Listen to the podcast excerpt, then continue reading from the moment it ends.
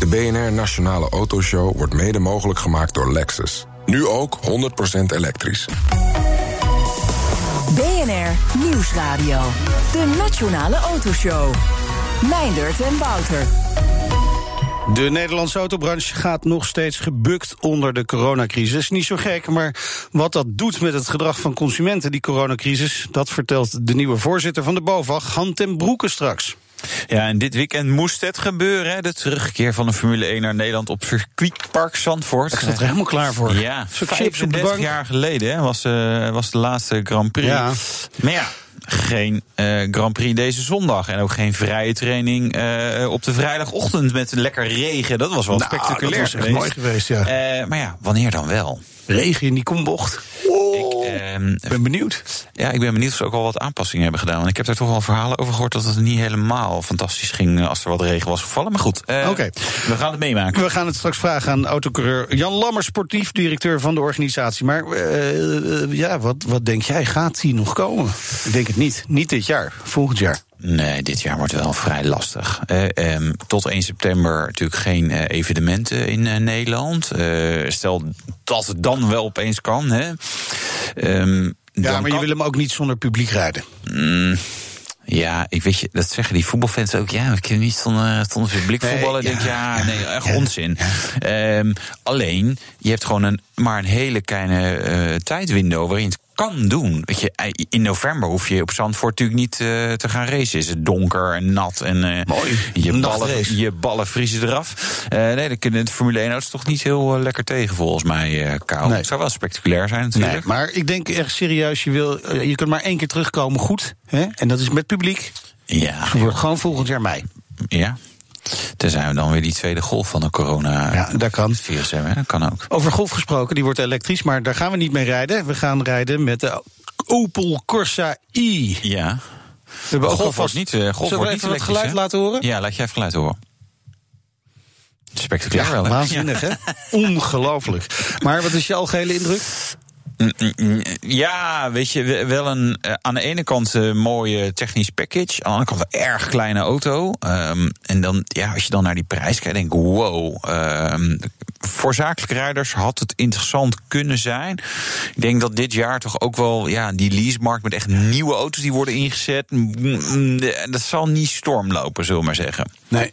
Nee. Dus ja, lastig. Maar ja, hè, komend, uh, in principe gaat in januari de bijtelling weer omhoog van elektrische auto's. Dus als je de mogelijkheid hebt. Ja, dat is waar. Dat is waar. Nee, maar ja, weet je, er zijn natuurlijk ook, er komen ook gewoon een hoop auto's terug en zo. En ook auto's die nog gewoon 4% bijtelling ja. hebben. Dus, maar weet je, wie, wie weet hebben we, we, moeten, we zijn natuurlijk op zoek naar die V-shape. Hè, die snelle dalingen aan verkopen en economie. En dan ook weer een snelle Ja. opleving. Ja, en dan, Maar eh, voor, vooralsnog weten we natuurlijk gewoon heel erg weinig. Nee. Eh, maar straks gaan we dus wel rijden met de Opel Corsa i.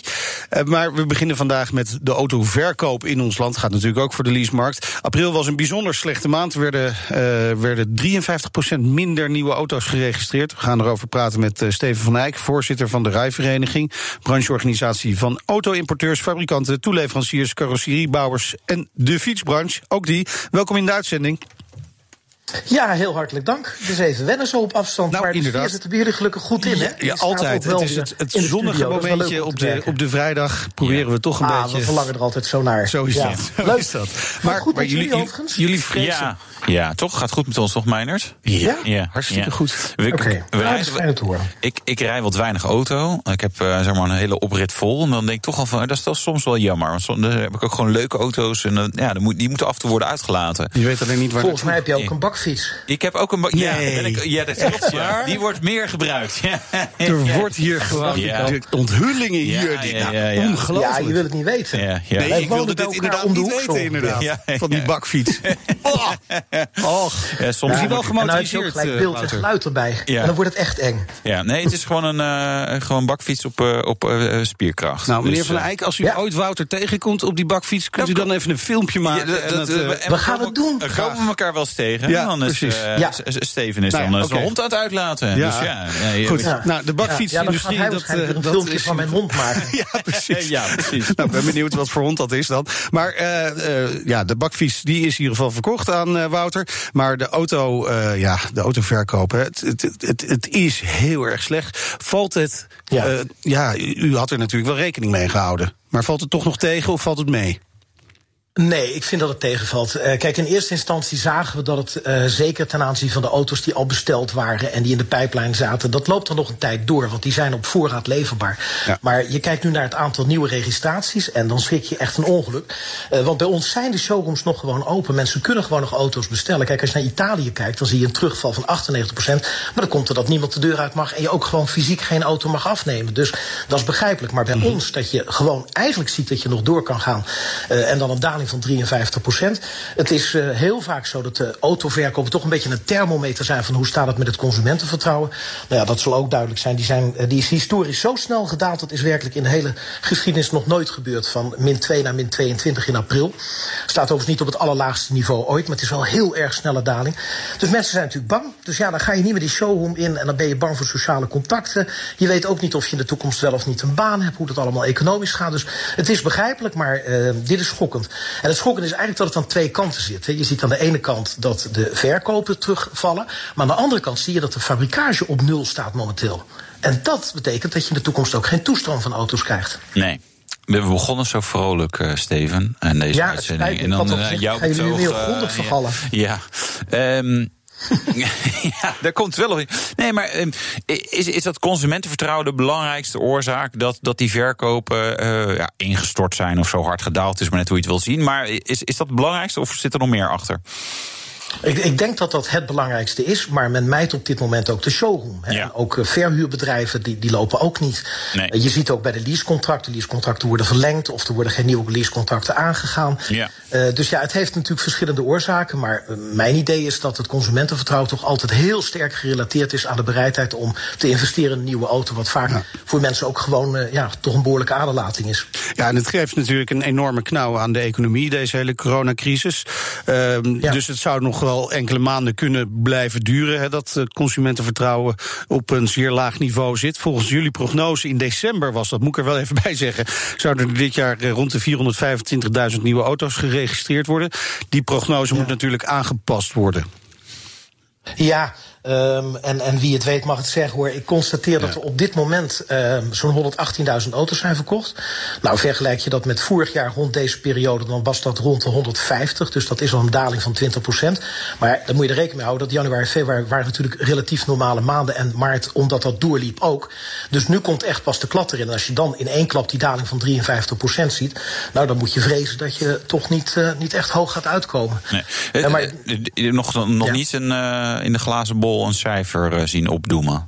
Of is het nu nog nee, te dat vroeg vind ik lastig. zeggen? En wat ik, ook, eh, wat ik ook echt lastig vind, is hoe het met de toeleverancier eh, van de auto's gaat. Kijk, Ja. die autofabrikanten in Europa, dat zijn natuurlijk eigenlijk assemblagefabrieken waar auto's worden samengesteld door onderdelen vanuit allerlei landen te combineren. Het is net een soort Lego, hè, zit- een moderne auto.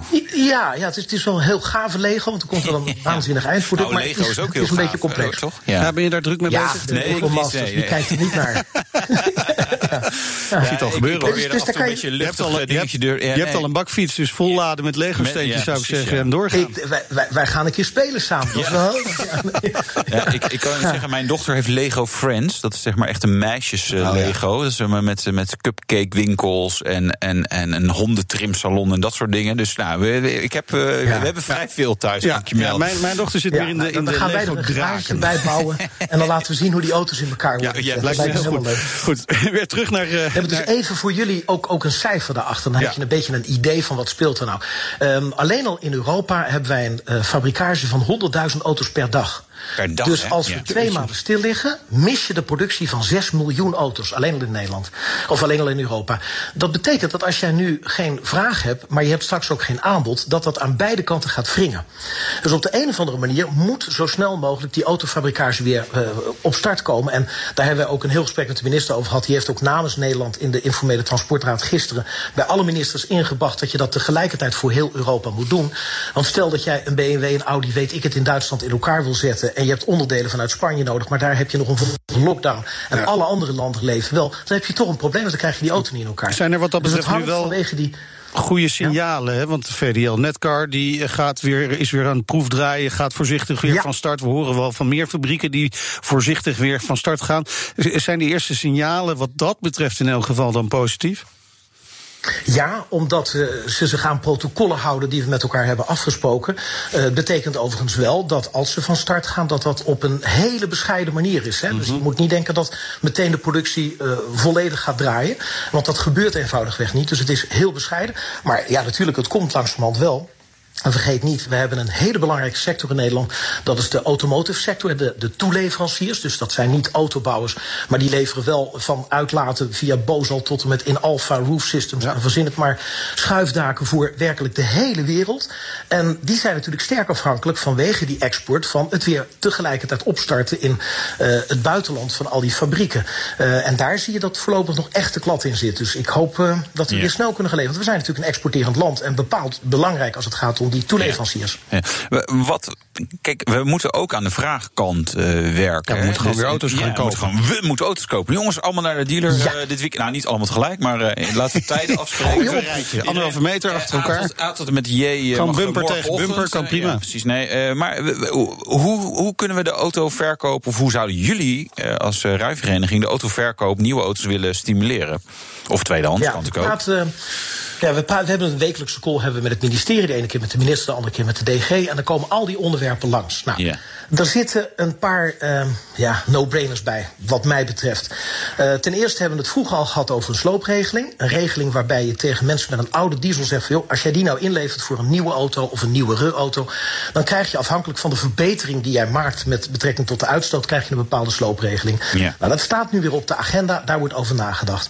Het tweede aspect is dat we hebben gezegd... Ja, je moet zo snel mogelijk elektrificeren... want we hebben ook nog een uitdaging... en het wordt nog lastig genoeg om die te halen... op het gebied van de klimaatdoelstellingen. Dus je wil dat er Ja. zoveel mogelijk elektrische auto's komen. Nou, ieder, dus er ieder, ieder nadeel heeft zijn voordeel, subsidie. eh, z- zei een voetballer die ook wel eens bij Feyenoord heeft gevoetbald. Weet ik. Kampioen Ja, geworden, dat dat is zelfs. Ja.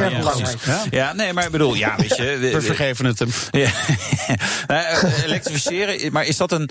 Dat voelt voor mij wel een beetje als een soort eh, luxe om daar dan nu eh, juist op in te zetten. Dus je zegt van, nou ja, weet je, want Nou, klim- ja. klimaat, weet je, niemand rijdt meer, vliegen doen we Ja, ook ik niet. denk, Wouter, Dus- ik denk dat het wel de manier is om geld los te krijgen bij het ministerie. Ja, dat is misschien wel waar. Is dat zo? Eh, Ja, er lag al een toezegging van de minister. En die heeft al gezegd, om die klimaatdoelstellingen te realiseren wil ik dit. Dus als je daar nu vol op inzet, ja, dan zal het duidelijk zijn dat mensen zeggen... goh, net dat extra stimulansje wat ik krijg... ik zie ook de prijzen van die elektrische auto's behoorlijk dalen... maakt het aantrekkelijk om die overstap te maken. En dan krijg je weer een nieuwe impuls. Dus, nou, maar je zou ook aan algemene maatregelen kunnen denken. En ik heb ook ehm, richting het kabinet geventileerd... dat het misschien heel wijs is om eens te kijken naar een algemene btw-verlaging... op luxe producten, dus die 21 procent. Want het geldt niet alleen voor auto's en, en fietsen en verzin het maar. Ja. Het geldt gewoon voor Nederlanders die weer moeten investeren in een economie... en de bereidheid moeten hebben om een televisie te kopen of weet ik het. Ja, Rolex, Dus aan dat soort Ro- Rolex maatregelen met lage denken. BTW. Ja, ja. eh, ik, ja, ik, interessant idee. Ik maar dacht, dit, dit lijkt me ook los. als een dolle. Ja, ja, nou, ja, zeker. Eh, we zijn wel luxe paarden. Nou ja, die, die, die lijkt me ook wel lastig. Omdat, eh, eh, de- ja, ik snap hem wel. Maar aan de andere kant denk ik, ja, dat, daar zit dan weer dat groene karakter weer wat minder in. Maar er zit er maar. gewoon een andere, andere belasting waar we. Dat is ook ooit beloofd dat daar aan gesleuteld zou worden, de BPM. Wie gaat, wie gaat hem noemen exact, Ja, de BPM? ik doe het maar Ja, even. Die BPM, ja, daar is natuurlijk iets schandaligs mee aan de hand. Want in de tijd is gezegd, als we nou op een andere manier gaan meten... wat de uitlaatstoffen eh, veroorzaken bij auto's... dan mag dat natuurlijk niet betekenen dat het een verkapte belastingverhoging is. Nou, dat hebben wij laten doorrekenen. Dat gaat over de WLTP, om het wat moeilijk te duiden. Dat is die testmethode. En alle auto's die op dit moment verkocht worden... worden doorgemeten op basis van WLTP. En die komen dus weer in een andere tabel... van die belasting op de aanschaf van auto's, die BPM. Ja. Nou, we hebben kunnen bewijzen via een uitgebreid onderzoek eh, eh, met KPMG dat daar voor 600 miljoen te veel belasting is opgehaald bij de burger. Eh, dus dat moet terug. Nou, daar heeft toen in eerste instantie de vorige staatssecretaris van gezegd: van, ja, dat, dat ga ik toch maar niet doen, want ik bereken dat anders of ik kijk er anders naar. Dat is toen naar de Tweede Kamer gegaan. De Tweede Kamer was het niet eens met het ministerie en heeft gezegd: er moet een onafhankelijk onderzoek komen door de Algemene Rekenkamer. De eerlijkheid gebiedt dat wij daar af en toe contact mee hebben van: is die onderzoeksvraag nou al binnen? Ja. ja, dat geld moet terug naar de burger op de een of of andere manier. Ik heb tot nu toe nog niet zo'n hele positieve verwachting over. Dus gelukkig zijn er weer enthousiaste Tweede Kamerleden die hebben gezegd... nou, maar dan gaan wij wel even de minister daar weer... of de staatssecretaris aan helpen herinneren. En uiteindelijk, maar daar heb je natuurlijk groot gelijk in... zou je moeten zeggen, je moet van die hele van Madeleine BPM af. En dat was ook de koers die we aan het gaan waren... waardoor je ook een veel betere vergelijking met het buitenland krijgt... maar ook een extra impuls. Dat moet je niet van de ene dag op de andere dag doen... anders schrikken de leasebedrijven zich god... of mensen met een voorraad auto's. Uh, maar ga er nou wel eens een keer aan werken... want we moeten naar een systeem van betalen naar gebruik. En niet betalen voor het bezit van een auto. Anders dan Precies. is Wouter ook de klos. Ja, zo is dat. En trouwens, het bezoek naar eh, de dealer... dat hoeft ook niet fysiek hè, tegenwoordig. We zien nu ook dat je gewoon online auto's kunt kopen. Ja, zeker. Dat is weer een kans ja, van dit moment. Ja. Dat, eh, dat is zeker een kans. Dat gebeurt ook steeds meer. Je ziet het ook met een aantal merken, zoals Polestar en een aantal Chinese markten. Die komen echt naar Nederland en die zeggen: ja, we gaan niet meer werken via dat dealerkanaal. Ik vind het jammer.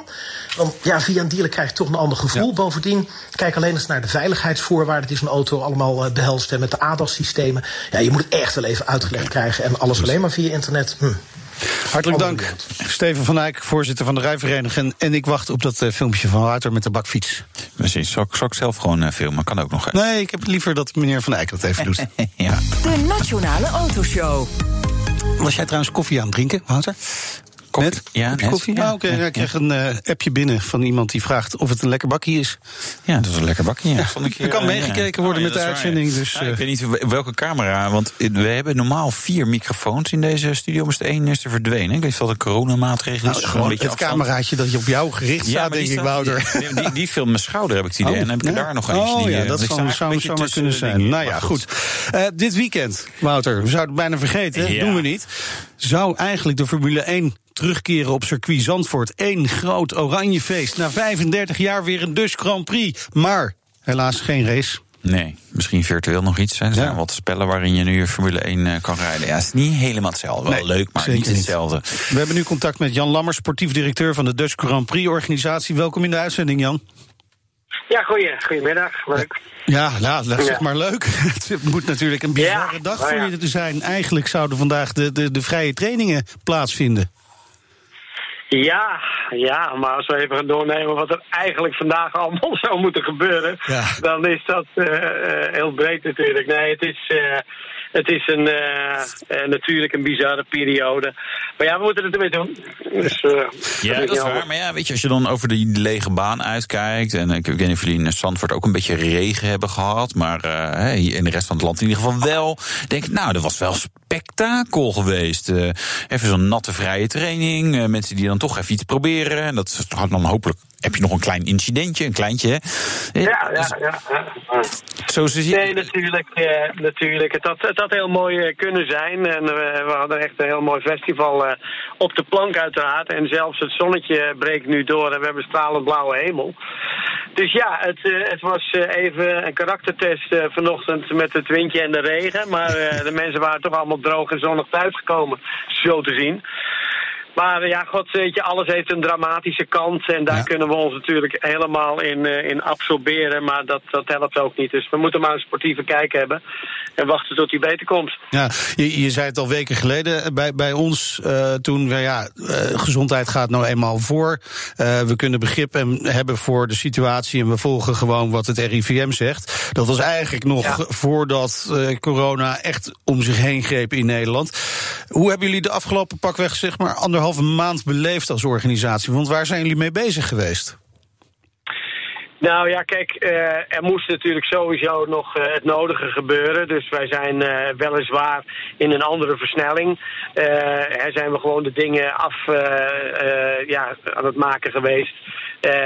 en en, en, en nu nog. er worden dingetjes allemaal toch weer even verfraaid en afgemaakt. Alleen, we hebben er nu veel meer tijd voor. Nou, die nemen we dan ook. Ja. Um, maar uh, ja, en, en, voor de rest uh, allemaal dingen waar je door de normale drukte niet aan toe kwam. Uh, ja, daar hebben we aandacht aan kunnen geven. Dus, dus uh, ja, in het begin uh, merk ik bij iedereen, dat zullen jullie ook hebben, je luisteraars. De eerste paar weken uh, heeft het nog best iets aparts. het is een beetje reflecterend. Het is ook een stukje rust wat je in één keer krijgt. Ja. Maar ja, op een zeker moment dan begin je het geduld te verliezen. En dan begin je het een beetje zat te worden. Dan wil je gewoon weer aan de gang. Dat was al drie weken geleden. Of, of, heb je het nog langer volgehouden? nee, weet je, het, het, het, het is natuurlijk hartstikke jammer. Maar god dat geldt ook voor de, voor de hele sportwereld, Ja. de voetballerij en noem het Ja. allemaal maar op. Ja. Ja. Eh, Dus ja. eh, wat is de stand van zaken nu bij jullie? Want eh, tot 1 september geen evenement in Nederland. Maar ja, daarna, eh, dat biedt mogelijkheden.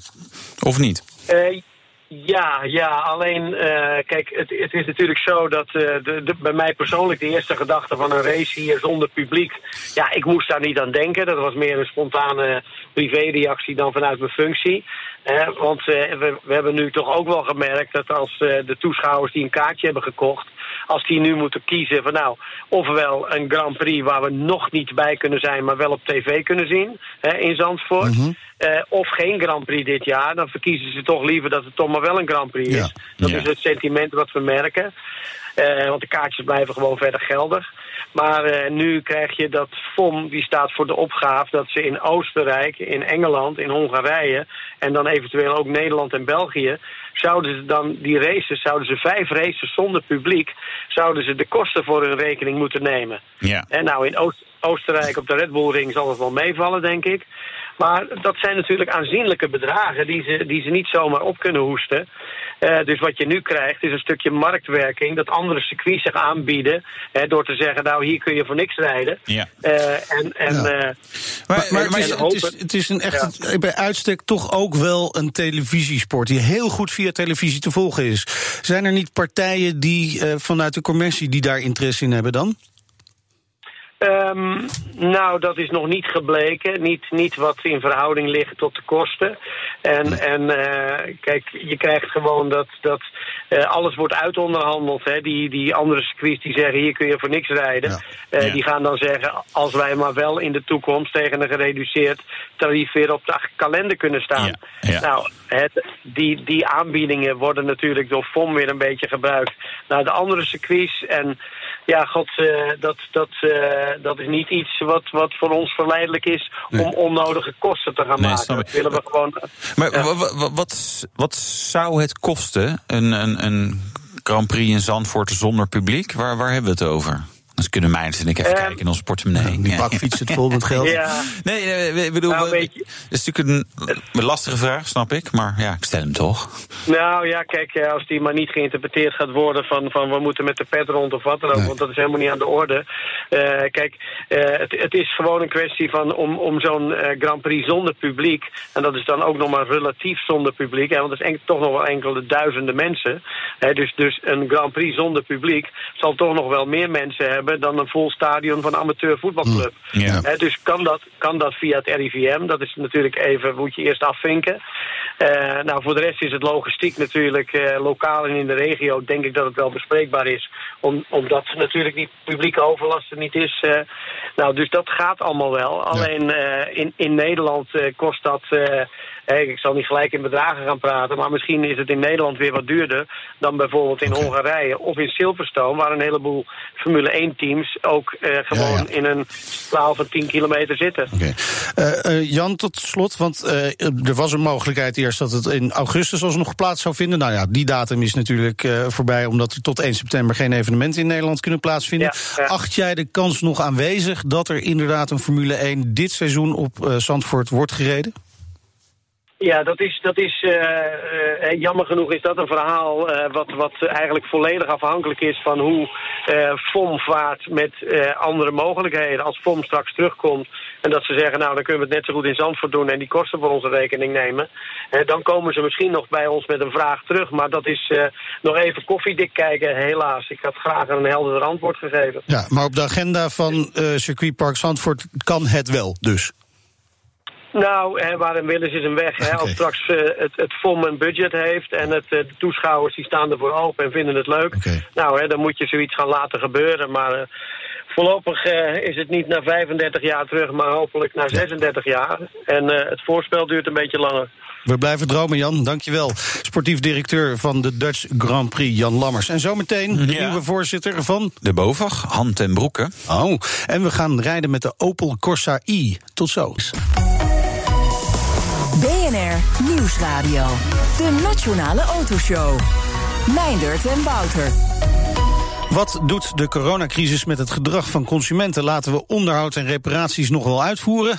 Of uh, laten we het even liggen? En willen we straks nog wel een nieuwe of gebruikte auto kopen?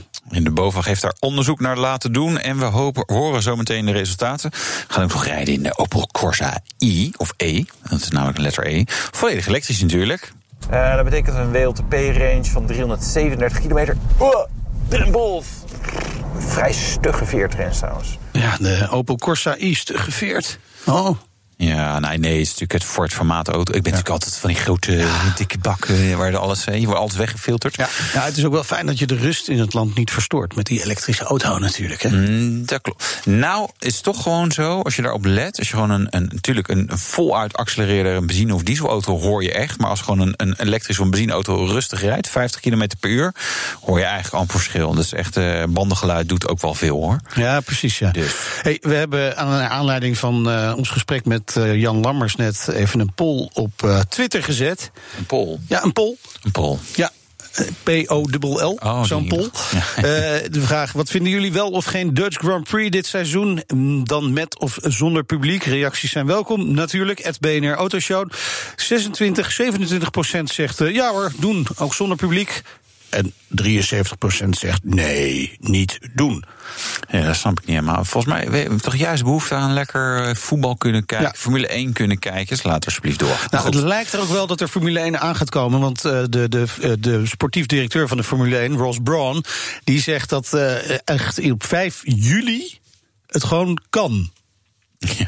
In Oostenrijk. Niet in, in, in Nederland, maar in Oostenrijk, in Oostenrijk. kan het. Dus de, de, perfecte plek om veilig een Formule 1 race te organiseren. Ja, dat was ook veilig om apres-ski daar te vieren. Hè? Dat was ook niet helemaal waar. 5 juli. Ja. 5 juli. Ik, Zet ja. hem in je agenda, we gaan kijken. Nou, het, het, ik denk dat er tussendoor nog... Dit gaat nog tien keer veranderen. Oké, okay, we zijn benieuwd. Ja, wat niet verandert uh, voorlopig waarschijnlijk is dat de brancheorganisatie BOVAG een nieuwe voorzitter heeft, Han ten Broeke. We gaan hem uitgebreid uh, spreken. Welkom in de uitzending, meneer ten Broeke. Ja, dank u wel en goedemiddag. Ja, goedemiddag. U zit keurig thuis of toch niet? Nee, ik zit in de studio van RTV Oost. Dat is mijn thuisadres, zou je kunnen zeggen. Dit is wel yeah. de omgeving waar ze me uh, behalve uh, van het buitenlandnieuws ook van het asfalt kennen. Dus dat, dat is voor mij een, een vertrouwde omgeving hier. Ja, lekker. Thuiswedstrijd. Um, ja, een, een, nieuwe baan, totaal nieuwe branche. Ik kon gelijk aan de bak. En, en Ermijn ja. zei van ja, we, voorlopig bent u niet weg. Maar ja, ik grapte al van nou, lekkere eerste maand. Hè. Dit is, uh, dat was niet lekker binnenkomen natuurlijk. Nou, het is natuurlijk niet lekker. Kijk, dat geldt voor iedereen. Het is um, uh, een grote crisis en die uh, doet zich ook in onze branche uh, voelen. die raak je midscheeps en heel veel van onze leden hebben het best moeilijk. En dat is dus een moment om te beginnen. Kijk, corona is al iets langer bij ons dan dat ik op die stoel bij BOVAG zit. Mm -hmm. um, dus het was voor mij aanleiding om juist versneld te beginnen. Want nu is ook alle hens aan dek en dan vind ik ook, dan moet je er ook staan. Dus ja, ik ben maar, gewoon begonnen. Ja, en wat kunt u dan doen voor de leden? Nou ja, kijk, waar de leden nu behoefte aan hebben, is de eerste plaats is gewoon helderheid en duidelijkheid. Dus wat je doet, uh, wekelijks uh, uh, zijn we met leden in gesprek. we hebben die coronamonitor, waaruit we precies kunnen opmaken waar de pijn zit. dus elke week kan ik die ook, Steven van Eyck zei dat net ook al, zit ik ook in diezelfde call met, met de minister. En dan kan ik precies doorgeven waar op dit moment de pijn het zwaarst gevoeld wordt. Ja, maar dit, dit voelt ook wel een beetje aan. In het ziekenhuis heb je ook zo'n pijn scoren. En als je daar zeg maar, ligt te vergaan van de pijn, dan is het fijn dat je een 10 of een 9 kan invullen. Maar dan heb je nog steeds die pijn. Dus ja, ja weet je, helpt dit nou echt? Dit helpt een lokale ondernemer toch niet? Die zegt, oh ja, leuk. Nou, de rest van het land heeft, daar gaat het ook slecht mee. Ja. En nu? Weet je, je wil vooral natuurlijk ook actie en, en zorgen dat we eruit komen. Exact, en daarom moet er ook actie worden ondernomen. En die actie moet op dit moment, dat weten we allemaal, van de overheid komen. Want daar kijken we met z'n allen naar. Ja. Um, Steven zei er net ook al iets over. En wat die economie straks nodig heeft, is dat die eigenlijk weer een kickstart uh, moet hebben. En we zijn nu met een soort noodrem uh, zijn we tot stilstand gekomen. Ja. Uh, dat merk je in de, in de, in de showrooms. dat merk je in de verkoop van de, van, van de auto's. Jullie hadden net al de cijfers die RAI over april produceerde. Ja. Uit ons eigen onderzoek blijkt iets soortgelijks. dat zijn dramatische cijfers. En tegelijkertijd zit er onder die cijfers, in ieder geval de cijfers die uit het BOVAG-onderzoek, want we hebben onder 1100 respondenten ook een onderzoek gedaan. Daar zie je ook weer een licht hoopvolle boodschap. En die hoopvolle boodschap is dat 60 tot 80 procent van de mensen um, nu niet afziet van een aanschafbesluit. Of dat nou om een occasion gaat of een nieuwe auto. Die willen dat wel. Maar die hebben die zekerheid nodig van kan, kan ik die uitgaven doen? Ja. Um, nou, daar, daar zijn Steven, ik, anderen in de mobiliteitssector nu mee bezig. Uh, om te zien wat we daarvoor kunnen, kunnen betekenen. Ja, dus dan ga je het hebben over de, de, de BPM, waar, waar Steven het net over had. Ja. Volkomen terecht. Dit is nou bij uitstek het moment om die BPM toch eens fundamenteel ter discussie te stellen. Wat mij betreft moet hij een kopje kleiner. Um, uh, maar je kunt ook aan andere, andere maatregelen denken. Vanaf 1 juli uh, is, de, is er een aanschafpremie voor, de, uh, voor, voor elektrische auto's. 4000 voor een nieuwe auto, 2000 voor een gebruikte auto. Je kunt nadenken over een slimme slooppremie, waar Steven het volgens mij net ook bij jullie over had. Denk ik wel, dan moet daar ook private lease bij, bij horen. Want daar maken een paar tientjes per maand misschien net het verschil. Um, zeker ook uh, om, om, om die aanschaf, om die stap mogelijk te maken. Um, we moeten op zoek naar maatregelen, wat mij betreft, uh, slimme maatregelen, uh, die twee dingen doen. Die ons helpen, die uh, de economie helpen, maar die ook de overheid helpen om een aantal van de doelstellingen die ze toch al hadden, om die naar voren te halen. Dat ja. zijn de maatregelen die overtuigen. Dat zijn slimme maatregelen en daar zijn we naar op zoek. Dus uh, mobiliteit vergroenen, dat één, nou ja, daar we natuurlijk. Het verjong... wagenpark moet natuurlijk ook stevig verjongd worden. En daar, ja. daar, daar een deel van dat effect zit daar natuurlijk ook in. Ja. Um, ik geloof dat wij gemiddeld in Nederland pas na 19 jaar afscheid nemen van een auto. Er kunnen hele goede redenen voor zijn. Ik begrijp dat bij jullie ook met, met, met, met, met een warm hart gekeken wordt naar, naar het bezit. Wat op dit moment ook niet overal gebruikt wordt. Al begreep nee. ik uit het eerste half uur dat er ook een. een um, dat, dat, het ook, dat, dat er ook een uh, fietsbak bij zat. Ja, een bakfiets, ja. ja, die, bakfiets, ja. die wordt wel. Ja, ja, een fietsbak zeggen wij. Ja. Bak, fietsbak. Ja. Nee, bakfiets, ja, klopt. Nederlands product trouwens heb ik ook goed. Uh, oh, maar, die heb ik al een paar jaar geleden aangeschaft hoor. Maar uh, draagt oh, natuurlijk de Nederlandse producent een warm nou, hart. Inderdaad. Zo, zo, uh, zo houden de pompen we lekker het geld rond hier in de economie. Maar wat voor die. Uh, eigenlijk zeggen jullie van nou, onzekerheid wegnemen. Mensen hebben heel veel ja. onzekerheid. Dat zie je natuurlijk inderdaad ook. Ook partijen die aankondigen van goh, misschien moeten we even wat loon inleveren bijvoorbeeld. Helpt daar natuurlijk ook niet mee. Uh, maar wat kunnen we. Wat, wat kan de overheid uh, dan doen om, om nou ja, specifiek autokopers zeg maar, soort zekerheid te gaan geven? Los van die generieke maatregelen, ja. uh, dus uh, bijvoorbeeld een BTW-aanpassing, dat best lastig zal zijn, uh, denk ik dat je de maatregelen waar ik het net over had, die komen specifiek ook in de branche komen die aan. Dus als je het hebt over die aanschafsubsidie, 1 juli, daar moeten we denk ik, die moeten we van harte ondersteunen. Moet overigens wel, daar maak ik me een klein beetje zorgen over, dat er in de enveloppen voor die aanschafsubsidie voldoende zit. Ik meen dat er iets van 10 miljoen euro in zit. Ja. Nou, dan ben je met 2500 auto's bij je klaar. Ja. dus dat, dat, dat, dat is Wees wel een snel bij. ja. ja. Dus nou ja, hè, wees er snel bij. Want, en, dat, en want dat het is ook nog slecht leverbaar, hè, want de productie ligt een beetje stil. Dus uh, we, moet nou, een beetje die sense of urgency creëren bij je autokopers. Hier. Zo, zo, zo, is dat. Dus daarom, daarom noem ik hem nu ook voor de tweede keer. uh, je ziet dat die productie uh, inderdaad um, voor een heel klein gedeelte, met name in Azië, her en der wel weer wordt, wordt opgestart. Maar dat heeft niet direct in Europa dezelfde effecten. Um, maar goed, behalve een aanschafsubsidie. Um, ik zei al, uh, BPM, een fundamenteel debat. Ik snap echt dat in de politiek daar de afgelopen jaren, daar kom ik mezelf vandaan, uh, dat daar niet direct de oren naar staan. Het is een beetje een melkkoetje geworden. Um, uh, hij is om een andere reden begonnen. Maar dit is wel, dit zijn fundamentele momenten om dit ook te herzien. En een lagere BPM, uiteindelijk natuurlijk het liefst een, een, een afschaffing van die BPM, dat zou enorm kunnen helpen. Um, een slimme slooppremie, zoals ik al aangaf, als je daar zeker als je de private lease bij kunt betrekken. Waardoor een, uh, uh, een paar tientjes, bij wijze van spreken, per maand al direct uh, een verschil kan maken. Dan krijg je die loop weer naar de, de dealers en de autobedrijven. En dat is precies wat we willen zien. Ja. ja. U, zit, u zit aardig in de materie, zo lijkt het in elk geval. Maar we willen toch even echt weten of we de juiste man op de juiste plaats hebben zitten. We ja, kennen u natuurlijk als voormalig Kamerlid voor de VVD. bent tegenwoordig verbonden aan het DIEC, Center for Strategic Studies. HCSS is dat. En nu dus voorzitter van de BOVAG. Maar hebben we ook een beetje te maken met een petrolhead? ja, um, ik, ik, moet daar heel eerlijk in zijn. Um, ik, uh, U heeft een bakfiets. Ik heb geen Fietsbak. fiets. Die fietsbak, dat doen wij niet aan. Ehm, ik, heb, ehm, eh, toen, ik ben de eerste in ons gezin, dus ik ben de oudste van twee zoons. En mijn broertje, eh, dat is de echte petrolhead. Oké. Dus die stond, die stond vooraan toen die genen werden uitgedeeld.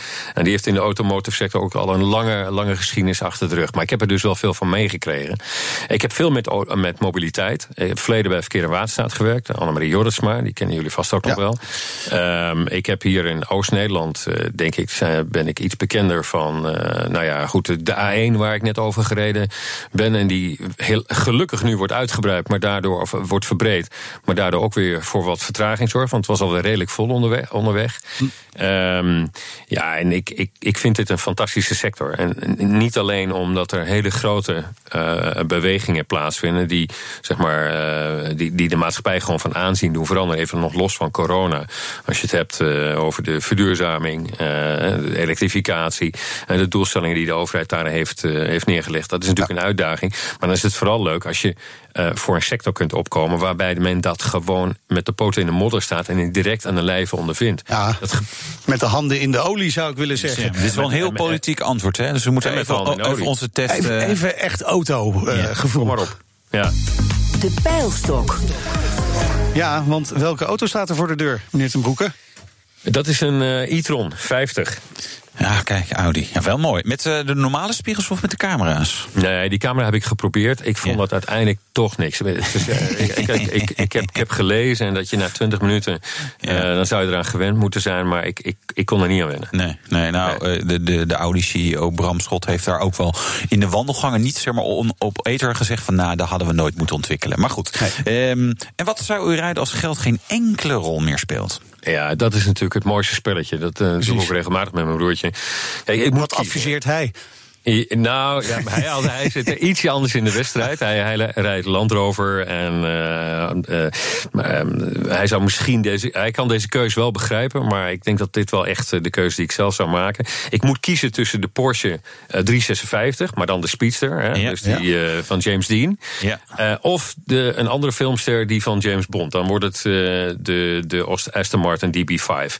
Eh, en dan eh, eigenlijk is het wel aardig om te zien dat die, die, die Porsche, dat is natuurlijk een hele bijzondere, eh, bijzondere auto, schitterende vormgeving, waanzinnige lijnen. Eh, volgens mij heeft hij ontzettend veel prijzen gewonnen ook. Ehm, ontworpen, als ik, niet, als ik het niet mis heb, door de, de zoon van, van Ferdinand Porsche, die toen ook echt de vrije hand kreeg. Maar als ik dan toch het keuze moet maken, dan wordt het toch die Aston Martin, die in elke James Bond weer terugkomt. Ook al wordt hij kapotgeschoten, dan komt hij weer terug. Het is, ik, ik vind het een fantastische auto. Ehm, ja, eh, Ja. Als, ik- als geld geen rol speelt, en dat was volgens mij jullie vraag, Ja. dan, Ja. zou dat, dan zou dat mijn keuze zijn. Ja. En dan ook iedere dag in smoking lopen of dat dan weer niet? Nou, die, die smoking niet. En martinis drinken. Ja, die martini zou ik door een gin tonic vervangen, maar dan komen we een hele eind hoor. Ja. nou, nee, we kunnen, Ja, we kunnen we ik, goedkeuren. eh, we zijn Ja, geslaagd. goedgekeurd? Ja. Zeker, ja, Ja. absoluut. Ah. Terug nog maar even naar de ernst van de zaak. hè, De coronacrisis. De BOVAG heeft eh, onderzoek laten doen naar het gedrag van consumenten na de, zoals dat genoemd wordt, de intelligente lockdown. Eh, waarom is het eh, belangrijk om daar nu al meer over te weten te komen? Ja, dat is belangrijk omdat we precies willen weten wat er speelt. Niet alleen aan de kant van onze leden, maar ook aan de kant van de consumenten. BOVAG onderscheidt zich vaak omdat we, ik denk, we hadden het net over de pijlstok, maar omdat we ook gewoon een goede thermometer hebben. En eh, daar ehm, maak ik op dit moment ook gewoon gebruik van en heb je voordeel van, ook in mijn contacten in Den Haag. Ja. Want je kunt dat precies wat ik net aangaf, je kunt dan exact aangeven waar het hem zit. Eh, dus die cijfers, bijvoorbeeld eh, de verkoopcijfers die dan net eh, vandaag bekend zijn geworden over april en die eh, fors tegenvallen, ehm, eh, min 53 procent. Ja, ik kan daar nu ook het tegenbeeld van geven. Als je naar de, de BOVAG-cijfers kijkt en het onderzoek wat wij vandaag hebben gedaan, ehm 1100 respondenten, dan zie je dat 15 procent van de mensen echt zegt van wij gaan op dit moment helemaal niks meer aanschaffen. Dus die zien er vanaf. Maar 20 procent schuift het op lange baan en 60 procent denkt nog wel degelijk over die aankoop Nou, dat vind ik hoopvol. En dat biedt een handvat, waardoor ik zeg van oké, dan hebben we dus een heel klein beetje stimulans nodig. Dan hebben we ook een klein beetje die overheid nodig. Dat we moeten met, met elkaar doen in deze crisis. Om, um, om die aanschafbereidheid ook om te zetten in aanschaf. En dan komt die loop weer uh, naar de, de autobedrijven, uh, naar de dealers. Uh, dan zijn die showrooms natuurlijk corona-proof. Um, doen we dat, kunnen we weer wat voller zijn. Ander belangrijk onderdeel voor uw leden is natuurlijk onderhoud en reparatie. Uh, daar is ook onderzoek naar gedaan. Laten we onze auto nog, uh, nog uh, onderhouden? Ja, dat doen we wel. En dat is ook maar goed ook. Ik heb vorige week die oproep ook heel breed gedaan. Van dit is het moment om juist dat onderhoud en die reparaties te laten doen. Uh, APK moet natuurlijk altijd. 75% van de mensen zegt ook gewoon dat men dat doet. Alleen 8% van de mensen um, zegt dat het dat en dat zit zowel particulier als zakelijk, dat men dat langer dan een half jaar uh, uh, voor zich uitschuift. En dan komen we potentieel in een nieuw gevaarlijke situatie. Omdat als je dat omrekent naar het totaal aantal auto's wat in Nederland op de weg zit, dan spreek je toch al snel over 700.000 auto's. Dus bijna drie kwart miljoen auto's. Wat misschien straks midden in de zomer. En als we een beetje een hete zomer tegemoet gaan. En we hebben weer dagen waarbij het 40 graden is. Als mensen dan hun winterbanden niet hebben laten vervangen door hun zomerbanden, dan hebben we echt een probleem. Dus ik roep bij deze nog een keer mensen op doe dat nu. Het kan safe, het kan coronaproof. Um, uh, uh, de auto wordt gehaald en gebracht. Um, uh, wordt keurig ook weer afgeleverd. Um, en ja, je steunt je, je garagehouder, je steunt je dealer. Uh, ja, je want jullie hebben ook een, een initiatief genomen voor een overkoepelend protocol hè, voor de hele auto- en mobiliteitsbranche. Ja, ik heb gezegd dat dan moeten we dat.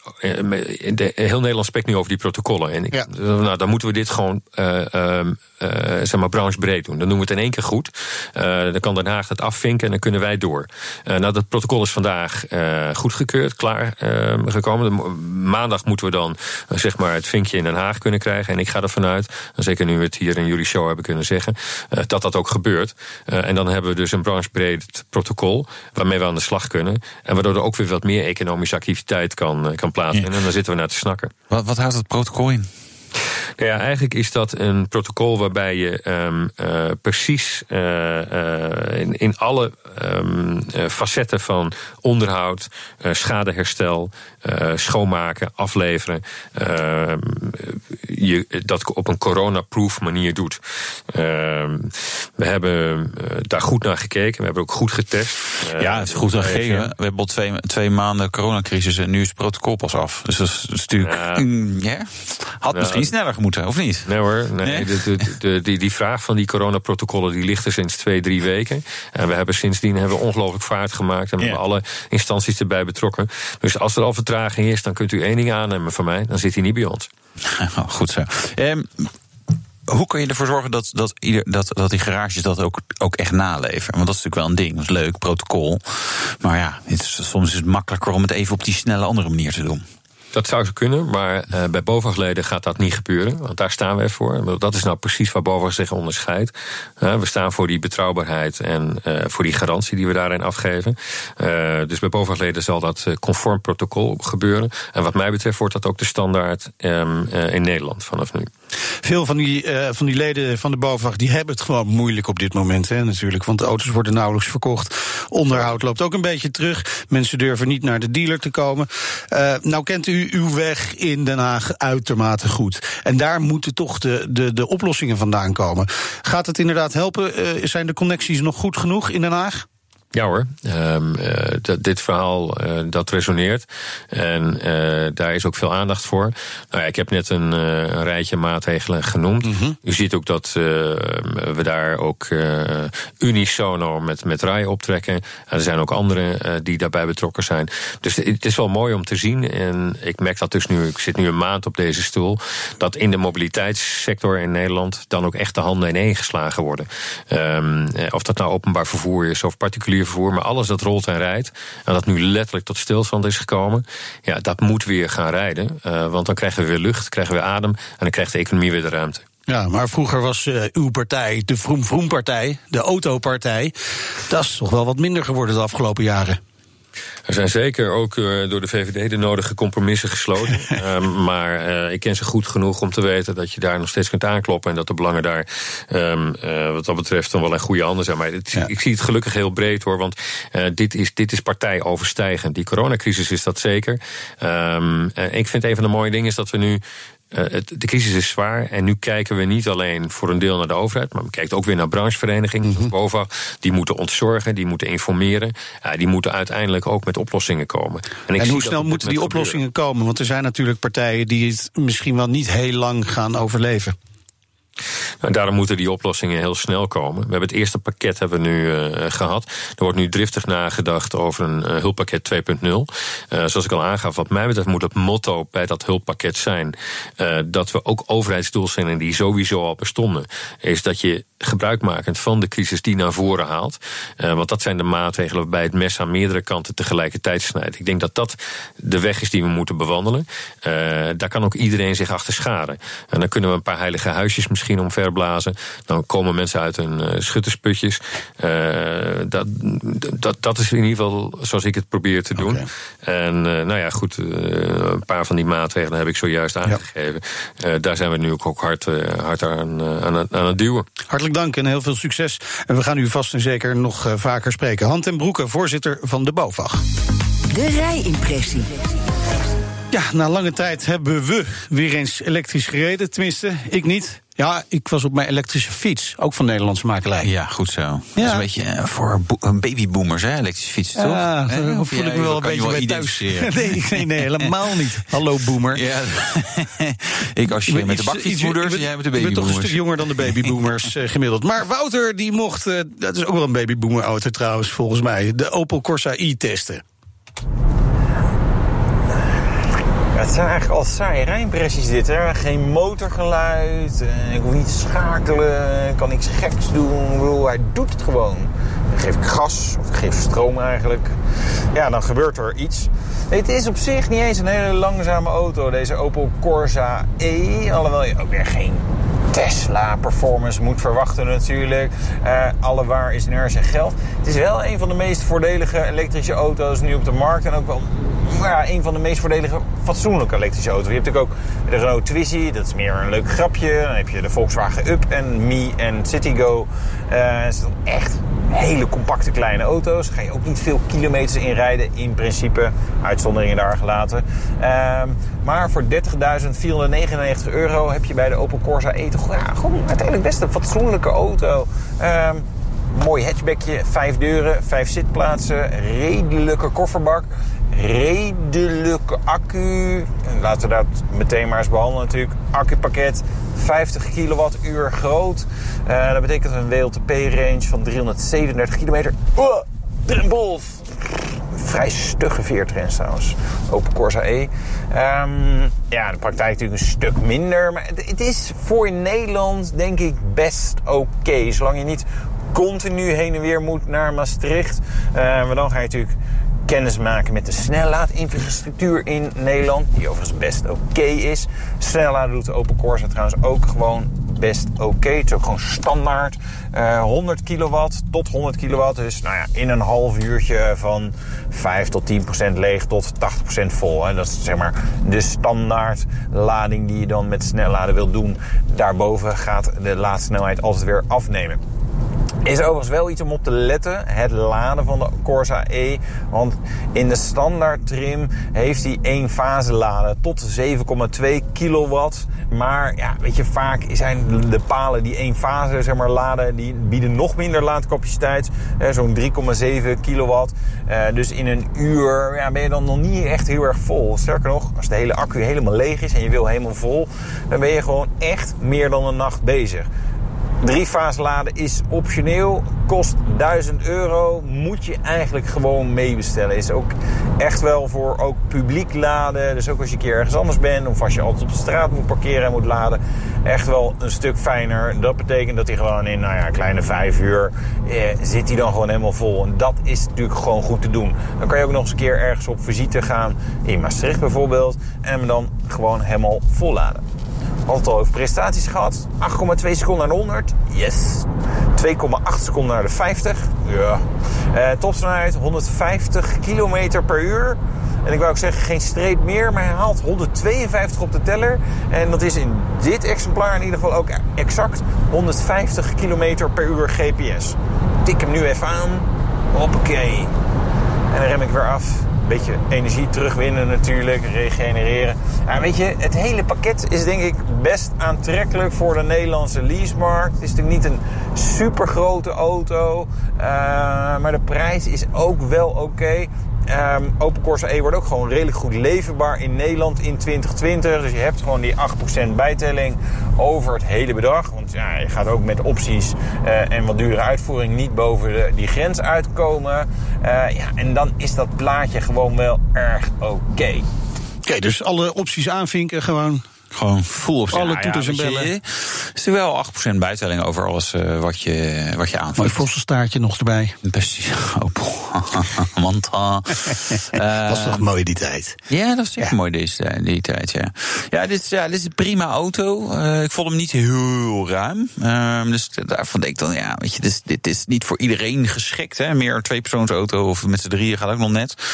Um, ja, ze vragen even, wat gaat dit doen? Hè? Ja. Wordt er straks weer volop zakelijk uh, geleased? Of valt het toch een beetje tegen? Ja, en dan gaan, is, zijn dit soort auto's qua timing hebben net even misgeschoten. Maar ja, daar komt het van voor. Vol pompen, denk ik. Nee, nee, ik, ik help het je open. Goed. Maar, uh, we, we blijven open. Dit was de Nationale Autoshow. Terugluisteren kan via de site, de app, Apple Podcast of Spotify. Ja, mijn naam is Wouter Karsen. Toch wel, mijn ja. naam is Meindert Schut. Tot volgende week. Doei. De BNR Nationale Autoshow wordt mede mogelijk gemaakt door Lexus. Nu ook 100% elektrisch.